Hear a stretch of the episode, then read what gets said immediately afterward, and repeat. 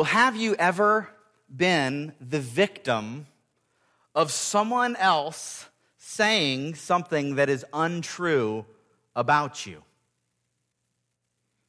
Chances are you've all experienced this.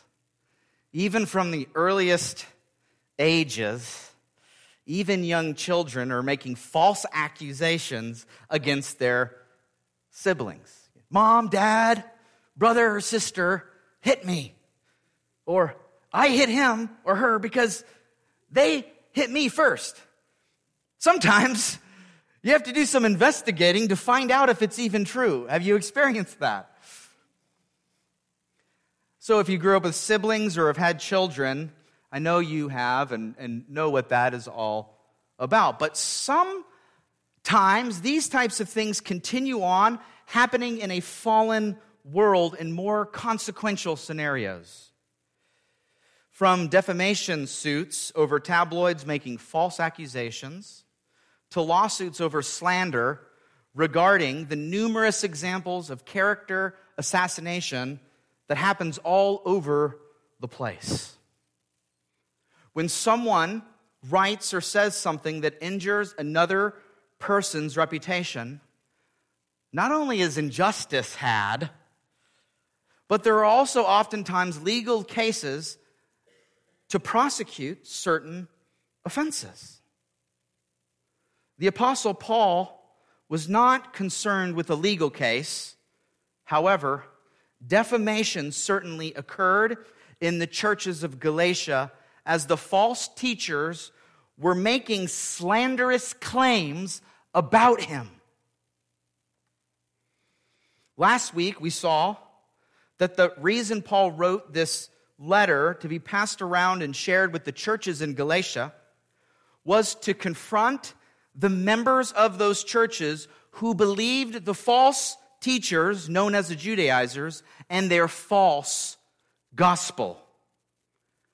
These Judaizers, as we saw, contradicted Paul's true gospel that he preached beforehand. They, they contradicted it with a legalistic false gospel message that required people to submit to the Old Testament law in order to be saved. And these false preachers, in addition to their false message, also spoke poorly of the Apostle Paul and basically called him out as a false apostle who taught a false gospel himself. So Paul is calling out the Judaizers, and they are calling out Paul. This is a showdown we're seeing here in Galatians. Do you see that? Can you, we're going to see that even more today. Like a good old fashioned Western movie where the two main characters meet in the middle of town outside the saloon. Paul and the Judaizers were throwing down in this epic battle of different gospels. And they both made their claims. They both shared their ideas, loaded their guns. And lives, you see, were at stake here because of it. And after strongly condemning the false teachers and anyone, anyone who would preach a false gospel, remember, including angels, condemning them basically to hell if they preached a false gospel different than Paul gave. Remember, Paul said, let them be accursed or let them be anathema. You know that that is the weightiest religious denunciation a person can make against someone. This is a serious thing that Paul is addressing. After that, he now turns to defend himself now, which we'll see this morning, giving his own personal testimony to clarify against the falsehood that was getting around about him. If you're a Christian here with us, you have hopefully shared your testimony of God's grace in your life before, right? We've shared the testimony of God in our lives. You see, in Paul's defense against the false accusations that we're going to see here, and his sharing even of his own salvation testimony, I hope that you and I and all of us we'll see a lot of echoes of our testimonies in the Apostle Paul's conversion testimony. In fact, I want us to examine our testimony right now in light of Paul's. Be thinking right now as we walk through Paul's testimony, consider our own. Remember back when God saved you. Remember what He did, the circumstances, and remember what He's doing in your life as we see how and when God saved the Apostle Paul. This leads us to our first point in number one Is your conversion testimony God or man centered? Look with me now in your Bibles to Galatians chapter 1 and verses 10 through 12.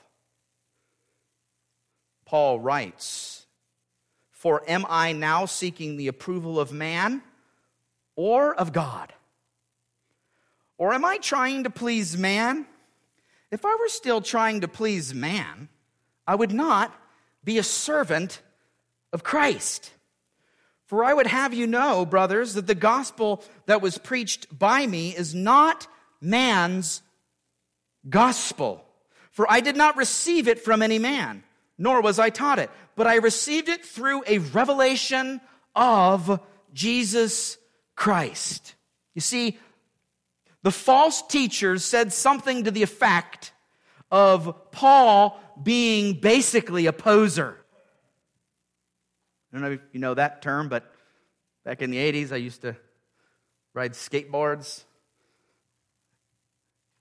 And we all would point fingers at others for being posers, but in reality, we were posers. We weren't really great skaters. Somebody who was claiming to be something who wasn't really that. The false teachers were saying that about the Apostle Paul. They're like, here you have this guy who wasn't around with the original 12 apostles. You know, the ones who walked and talked with Jesus during his earthly ministry. Jesus, or Paul, wasn't one of those. And they likely claim that Paul learned from these original apostles, but then went on to twist his gospel message himself. That's what they were saying. And that they believed that they had a more authentic gospel message than Paul. That's what they were claiming. And the Galatian churches were believing it. But Paul writes to correct that slander against him. Not to defend himself like he felt so bad that people were talking bad about him. There were so many times people did things in their own name, and Paul just let it go. You know, he, he's not just trying to defend his own name. He was defending the gospel because what they were saying about him was, was muddying up the gospel. So I hope you could see this defense is different. There were other times where the apostle Paul was like, hey, people are preaching with bad motives, even bad motives towards me, but praise God that the gospel's going out, if you remember that from other passages in scripture. Paul's not worried about just defending his name and his, his experience. He's, he's defending it because of its connection to the gospel of Christ. He starts this letter in Galatians verse 1 of chapter 1. He says, Paul, an apostle, not from men nor through man, but through Jesus Christ and God the Father, who raised him from the dead. That's how he starts it. And then we just saw here the same thing, basically that he has a message, a message from God, not man. He's setting the record straight and that he cares about the glory of God and pleasing God alone and not trying to please man at all. In fact, Paul says that you can't be a Christian and serve Christ and also try to please man. Think about your own testimony in your own life now. Are you more worried about what others think or God? Are you a man pleaser or a God glorifier? A true Christian who has been converted, is that who you are? Not merely a professing Christian who has made an empty profession of faith, but one who has actually been converted by God. God worked something miraculous in your life. Where are you at?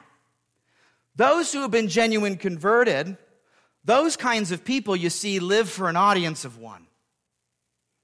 They live for eternal treasure. They live before the sight of God, not as actors before men, as we saw in the Sermon on the Mount. To be clear here, though, caring about what other people think is not all bad. It's in our human nature to care. In fact, if we didn't care, people that are just careless like that, there's other wrong things going on.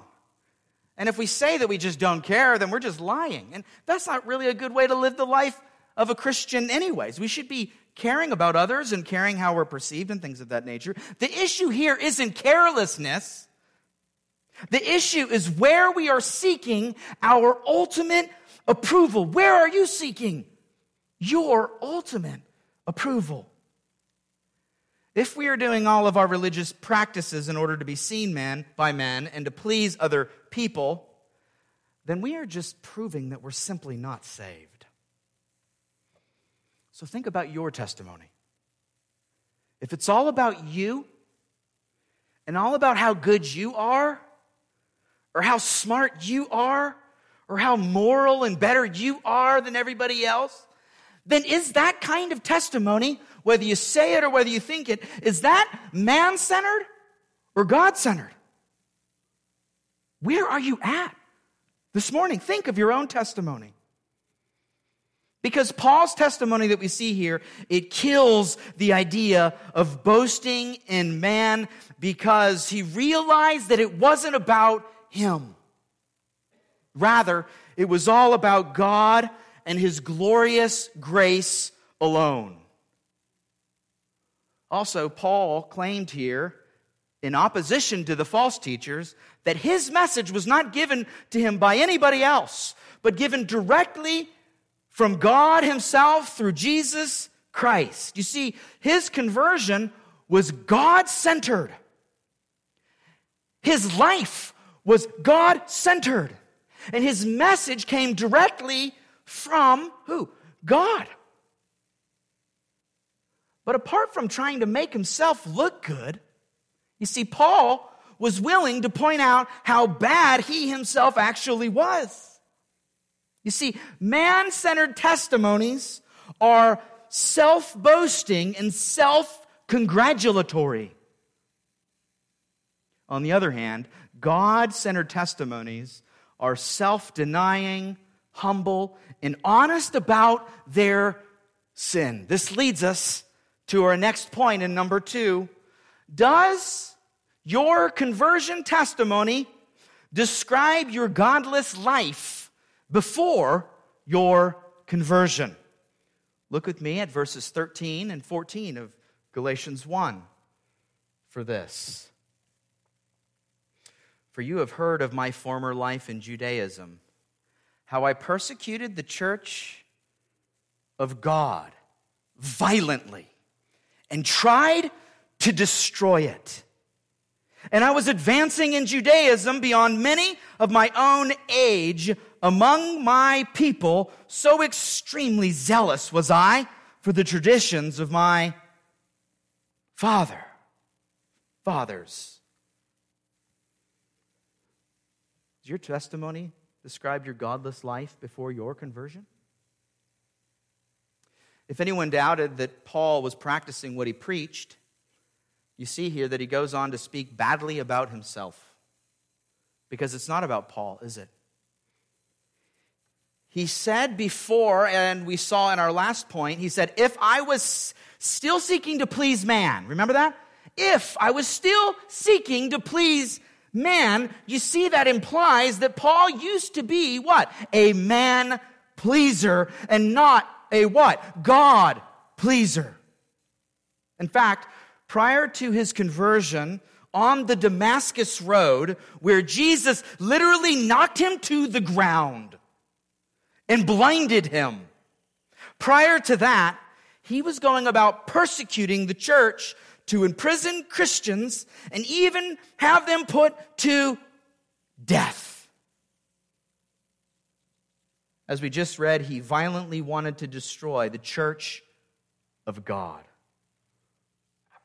Paul was a terrorist doing violence against the church. 9, right before his conversion, we read in verses 1 and 2, and it says this But Saul, still breathing threats and murder against the disciples of the Lord, went to the high priest and asked him for letters to the synagogues at Damascus, so that if he found any belonging to the way, men or women, he might bring them bound to Jerusalem. What a terrible guy he was. Paul was on a mission to capture Christians. Literally, on his road to, the to Damascus that we know about, that was Paul's road to terrorism, to Christian persecution and oppression. Think that calling Paul a terrorist is too strong. I want you to think now of the echoes in Acts 8 2 that we're going to look at, modern countries where the underground church is being persecuted to this day. We've prayed for the persecuted church in our morning and evening worship services at times. I want you to hear the parallel and testimonies that we've even shared in countries like China or Afghanistan or North Korea, where churches cannot freely meet and worship. Listen to these words from Acts chapter 8 and verse 2, right after Paul approved to have, to give the go ahead for the murder of Stephen, that martyr of the church that we know about. Right after he approves that, it says this in Acts chapter 8 and verse 3.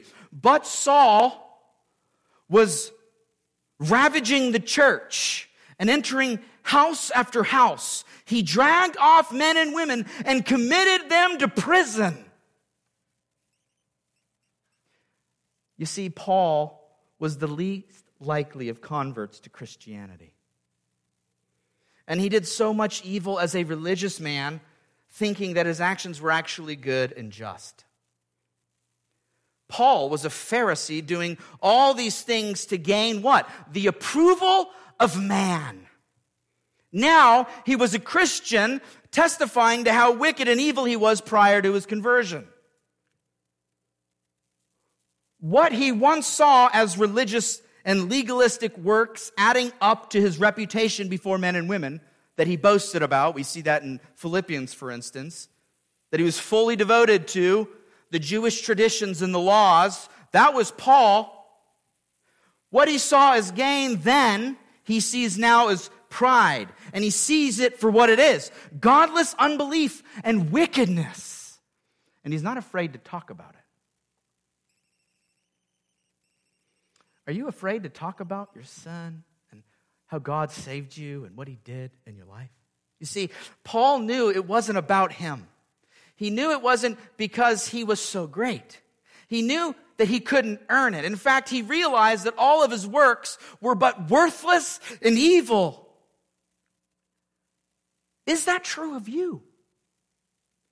All of our testimonies before Christ are different variations of Paul's testimony. Now, we weren't terrorists persecuting the church, of course. Some are, some have that in their testimonies. But we were wicked and evil and godless, just like Paul. Is that a part of your testimony? Does your testimony point out how bad off that you were or how bad off that you are apart from the grace of Christ? Is that a part of your story? If you shrink back from the reality of your own sin and guilt, and never see or share how wicked you were and are apart from Christ, what does that say about you? Have you ever thought that if that kind of thing describes you, that you don't want to talk about that kind of stuff, that maybe it's because you've never experienced the life changing grace of God in your life for wicked, undeserving sinners? Because you see, wicked, undeserving sinners, when they're saved like that, they recognize it and they glorify God. People who think that they're basically okay aren't going to glorify God or talk about all that kind of stuff. But if you are here and you're like Paul and you see your former unbelieving life for the wickedness and lostness that it is, and you share that with others, then that means you get it.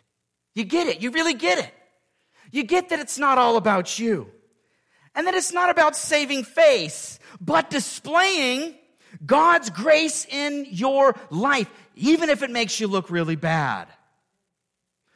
Do you, like the Apostle Paul, openly share what a wreck and mess you were and are apart from God's grace and work in your life? If so, that's a good sign. Because that means that you get the good news of the gospel for bad people. Because it's bad and desperate and wicked people who get saved by the gospel. Those are the only people that get saved by the gospel. As Jesus said in Mark chapter 2 and verse 17, he says this And when Jesus heard it, he said to them, Those who are well have no need of a physician, but those who are sick. I came not to call the righteous, but sinners. Let that sink in for a minute. And I hope you could see now why Paul points to his godless life before his conversion as he embraces the reality of sinners being saved by grace alone. And Paul echoes this sentiment here in 1 Timothy chapter 1 and verses 15 through 16. Jot this down in your Bibles or look at it on the screen. Paul says the saying is trustworthy and deserving of full acceptance that Christ Jesus came into the world to save sinners, of whom I am the foremost. But I received mercy for this reason, that in me, as the foremost, Jesus Christ might display his perfect patience as an example to those who were to believe in him for eternal life. What a perfect transition to our next and number three. Do you share how and why God converted you? Look with me now at Galatians 1 and verses 15 through 21 for this. But when he, who had set me apart before I was born, and who called me by his grace, was pleased to reveal his Son to me in order that I might preach him among the Gentiles, I did not immediately consult with anyone. Nor did I go up to Jerusalem to those who were apostles before me, but I went away into Arabia and returned again to Damascus. Then, after three years, I went up to Jerusalem to visit Cephas and remained with him 15 days. But I saw none of the other apostles except James, the Lord's brother. And what I am writing to you before God, I do not lie. Then I went into the regions of Syria and Cilicia. You can see here Paul's defense, right? He's like, what I'm sharing about my testimony isn't a lie. Why? Because people were saying that it was a lie. They were slandering him, saying different things that contradicted this testimony that he's giving. You see, the, the false teachers were claiming something like, I don't know, something to the fact that he's calling, they were calling to question Paul and what he did, saying he received this message from other people and then twisted this message himself. But Paul's like, and you just saw it, he's like, I'm telling you, that is not how it went down. I'm here to set the record straight. He gives an account here. And he's defending himself against the false accusations. Why? Because of the connection with the gospel message that he was preaching. He's showing without a shadow of a doubt here that his gospel was not man's gospel, but? It's a gospel that came directly from a revelation of God himself through Jesus Christ. Jesus met him. He received his gospel directly from Jesus. Jesus knocked him down and blinded him as he was going to persecute Christians as a Pharisaical, legalistic, religious terrorist. Now, after he heard the gospel from Christ, he was a preacher, not a persecutor. And all of that was according to the grace of God working in him to stop him in his tracks and to change the course of his life couldn't take any credit for that. He was just sharing his story, his testimony. He once was blind, but now he sees. He once was a persecutor, but now he was an apostle, a pillar of the church. And who does Paul give credit to here? He gives credit to God himself for all of this.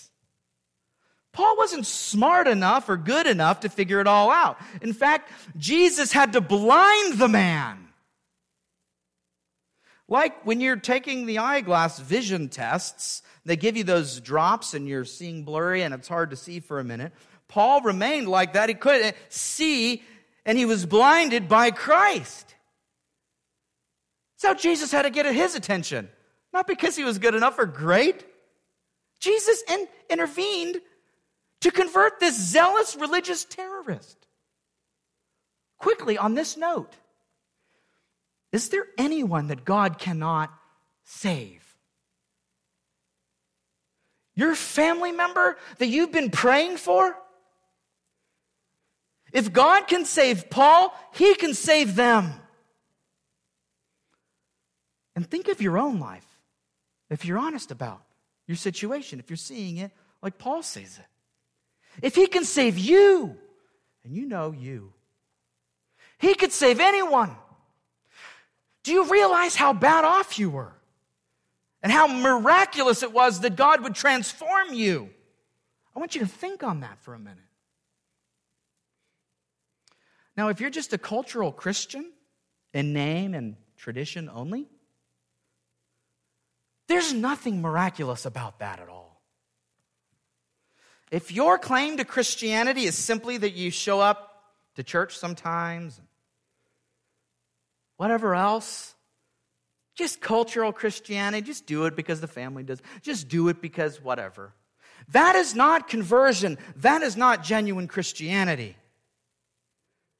That's stale religion.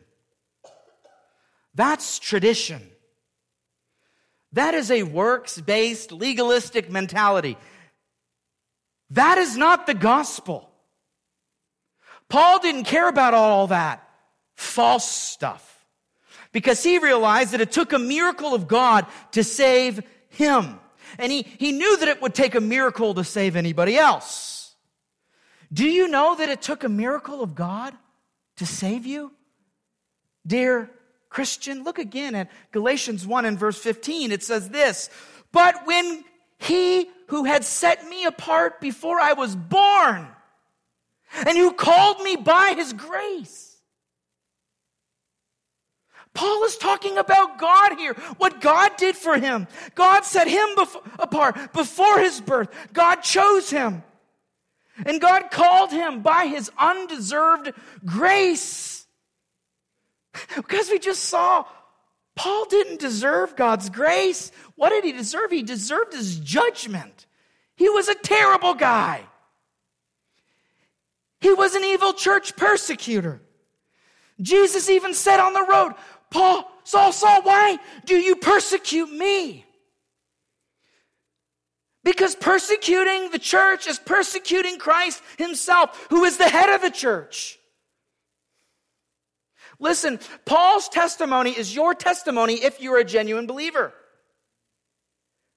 A miracle and plan of God had to occur in your life for you to be saved. He set you apart before you were born. Dear Christian, rejoice in that. Tell others about that. Be thankful to Him about that. And we see here also in verse 16a, the first part of that, it says here, uh, was pleased to reveal his son to me in order that I might preach him among the Gentiles. You see, God was pleased to reveal Jesus Christ to Paul, to reveal the Son of God to him, the second person of the Trinity, God the Son, to Paul. If you're a believer, God was pleased to reveal Jesus to you. What pleases you? What makes you happy? Giddy? What gives you joy? I tell you what makes God happy? Revealing his son to godless unbelievers like you and me and Paul. God saved you and me and Paul by a miracle of his divine grace and work and planning and purposes. Have you experienced that? Do you tell others excitedly about this grace in your life? Or is your salvation testimony just ho hum to you? If it is, that's just religious tradition. That's not true conversion. Wake up, dear one. Salvation is more glorious than that ho hum, boring, snoring, lazy kind of stuff that just doesn't care and doesn't see and doesn't rejoice. One evidence of true salvation is if you are doing actually something in response to your conversion, in response to what God has done to you. Not works righteousness, but transformation, a new creation. Not earning, but demonstrating God's grace in you out of thankfulness to Him. For Paul was converted not just to sit around and take it easy and yawn and be careless and apathetic, but what? To preach Christ. Paul was converted to preach, to preach specifically here to the Gentiles. That was his case, that was his calling. And all of this was through a miraculous work of God directly working in him. And Paul was like, Look, I didn't learn it from the other apostles. Sure, I visited them. We saw this already. But only after three years after my conversion, after I had already learned from God, from Christ, and had been preaching the gospel for three years before his visit to the apostles. You see how he's he's clarifying here. He's they're saying this, but this is what really happened. And then after a mere two week short visit in Jerusalem, where he spent some time with Peter and James, the brother of Jesus, he goes to Syria and Cilicia right after that for a long, long time. God gave Paul direct revelation. And I want you to see that for an apostle and what happened with him, it's unique to him as an apostle, but I want you to see that he's simply telling it like it is. I, I didn't hear it from other people. Paul heard his message directly from, from Christ himself. He didn't get his gospel from others. Jesus gave it to him. And all of this was according to a divine plan. Sure, he had fellowship with the other apostles, he was preaching the same gospel as them. Sure, that was a nice visit. We don't know what went on, but it was two weeks. He certainly didn't build his whole theology and foundation on that because certainly in the three years in between, he was doing business with God and God was revealing him great things. And the product of that is what? 13 letters of the New Testament. We see a man who had direct revelation of God. He was true apostle. And, and Paul here, you see, he's counterpunching the false teachers and those Judaizers point by point in his conversion testimony so far that we've already seen. And he ends his testimony here with a knockout uppercut punch that would make Mike Tyson in his prime blush. This leads us to number four. Does your conversion testimony glorify God? Does it? Look with me now at verses 22 through 24. And I was still unknown in person to the churches of Judea that are in Christ. They only were hearing it said, He who used to persecute us is now preaching the faith that he once tried to destroy. And they glorified God because of me. You see, Paul was unknown in Judea because despite what those false teachers might have said, Paul was only there for a short two week stay. And he didn't even meet with a lot of people, did he? And he didn't go to learn the gospel from Peter and James, but to have fellowship with those church leaders. Because Paul's gospel was the other apostles' gospel as well. They shared it. So this was a direct refutation of the false teacher's slanderous claims against him. Paul was like, You all know that I was barely even known in Judea because I was spending all of my time doing what God called me to do to glorify Him by preaching to the Gentiles. That's where he was spending all his time. Look, these last two points, I want you to see that they go together. Because as we saw in, in, in, in point three, if God saved you miraculously, he saved you for a purpose to do something about it. And we see here that purpose in, in our fourth point here that we're looking at. He saved you to be a witness and a testimony to Him, to glorify Him. What did God save you for, dear Christian? Ephesians 2:10 says this, "For we are his workmanship, created in Christ Jesus for good works, which God prepared beforehand that we should walk in them." Just like God prepared and planned to call the Apostle Paul by his grace and reveal Jesus to him, he also prepared good works for Paul to walk into as he preached to the Gentiles. Paul was busy preaching all over and fulfilling his mission to preach to the Gentiles that he really didn't have a lot of extra time to spend in Judea, but simply to stop in, meet quickly with a few, and get back to his work and calling. He was called by God, he was motivated by God, and he was living for the glory of God. If you're a genuine believer here with us, you will display not only that God converted you, but that He converted you for a reason. People will see why in your life because there'll be evidence of that. And that is that His name might be glorified and displayed all around you in your life. God has prepared that for you, believer. He's called you to it a calling. A calling that is most central to our lives. He called you Christian. Do you realize that? Are you living right now in light of that?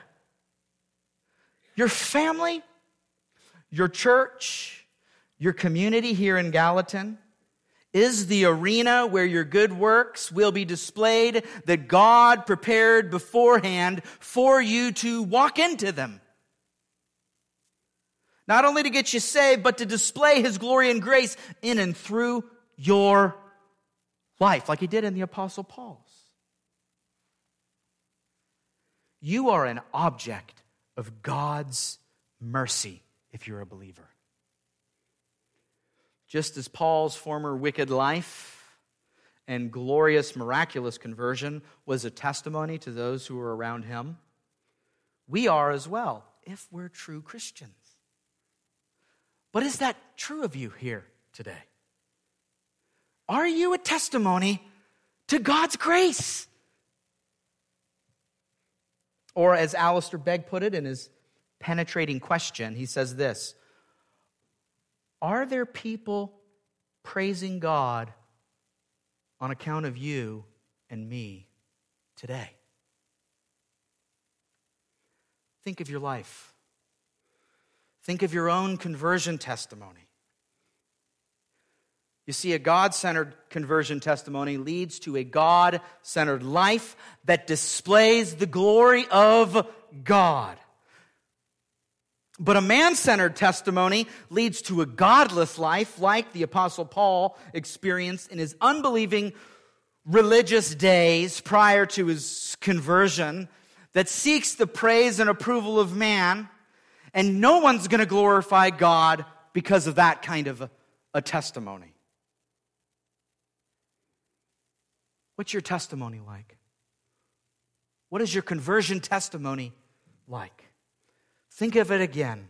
Are there people praising God on account of you? That's one big reason God saved you.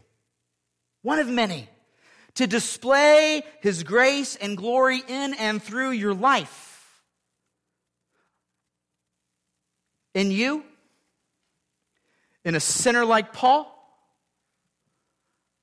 Let us all then as believers, let our light shine and display not our goodness because we didn't have any, not our smarts because it wasn't about us, not our morality and, and whatever because it's not about that, but it's about God's grace alone so that others would glorify God. Let's pray.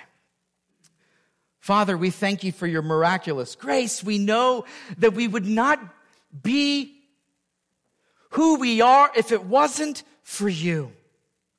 You're glorious, you're good, you're majestic, you're mighty. Strengthen us all in the faith today as we consider your work in our life. Help us to reinterpret our imaginations and how we think about our conversions in light of what you've revealed in the Bible. Help us to give you glory Help us not to be trying to make ourselves look good, but help us to be glorifying you in all things. And help us leave from here, O oh God, thankful to you for who you are, displaying you to our community, O oh God, for your grace and for your glory. We say this in Jesus' name. Amen.